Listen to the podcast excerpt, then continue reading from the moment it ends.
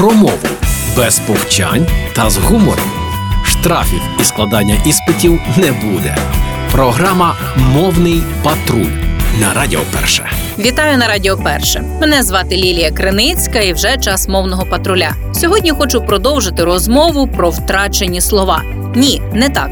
Убиті слова. Убиті совєтами українські слова. І запрошую вас до діалогу. Чи готові ви вживати ці слова зараз? Тобто повернути їх у мову, дати їм шанс на життя. Це українська мова. Ці слова не застарілі, вони викорчувані, щоб уподібнити українську до російської. Але ми маємо достатньо мудрості, щоб уже оцінити, чи потрібна нам ця близькість, яка стікає нашою кров'ю. Ми позбулися тисяч питомих та властивих українській мові слів. Наприклад, цегельня стала цегельним заводом, взуттярня – взуттєвою фабрикою, почекальня – кімнатою очікування, цяцькарня – фабрикою іграшок, добродій – це взагалі щось незрозуміле, його просто викреслили. Прилипність стала адгезією, розмах – амплітудою, течиво – рідиною тощо. Навіть городина стала овочами, а садовина – фруктами. Також далекогляд назвали телескопом, дотик – контактом, двигід – струсом, електровня стала електростанцією, добір – комплектом,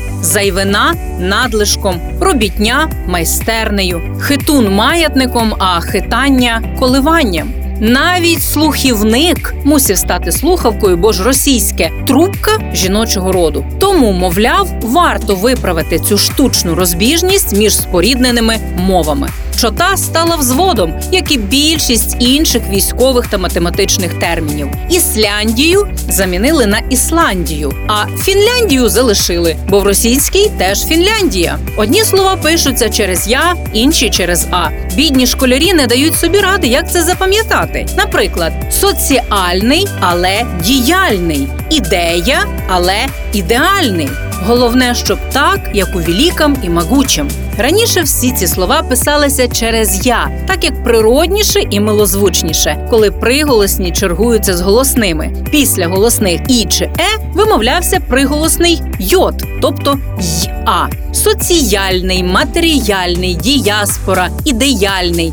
Бо ж ідея. А щодо діяспори, то це не вона спотворює і перекручує. Спотворили невігласи комуняки. А діяспора з цією ще незміненою мовою виїхала за кордон і там її зберегла. Питання, як бути далі з цим? Повернути все, як було? От як з проєктом. Ніхто ж не вмер. Чи так само поетапно, як робили комуняки, але в зворотному порядку? Ми маємо можливість зробити для своєї мови і своєї країни навіть більше, ніж уявляємо. Тільки треба прийняти рішення. І нарешті почати його втілювати. Що ж, на цьому все. До зустрічі у Мовному патрулі на Радіо Перше. Програма «Мовний патруль» на Радіо Перше.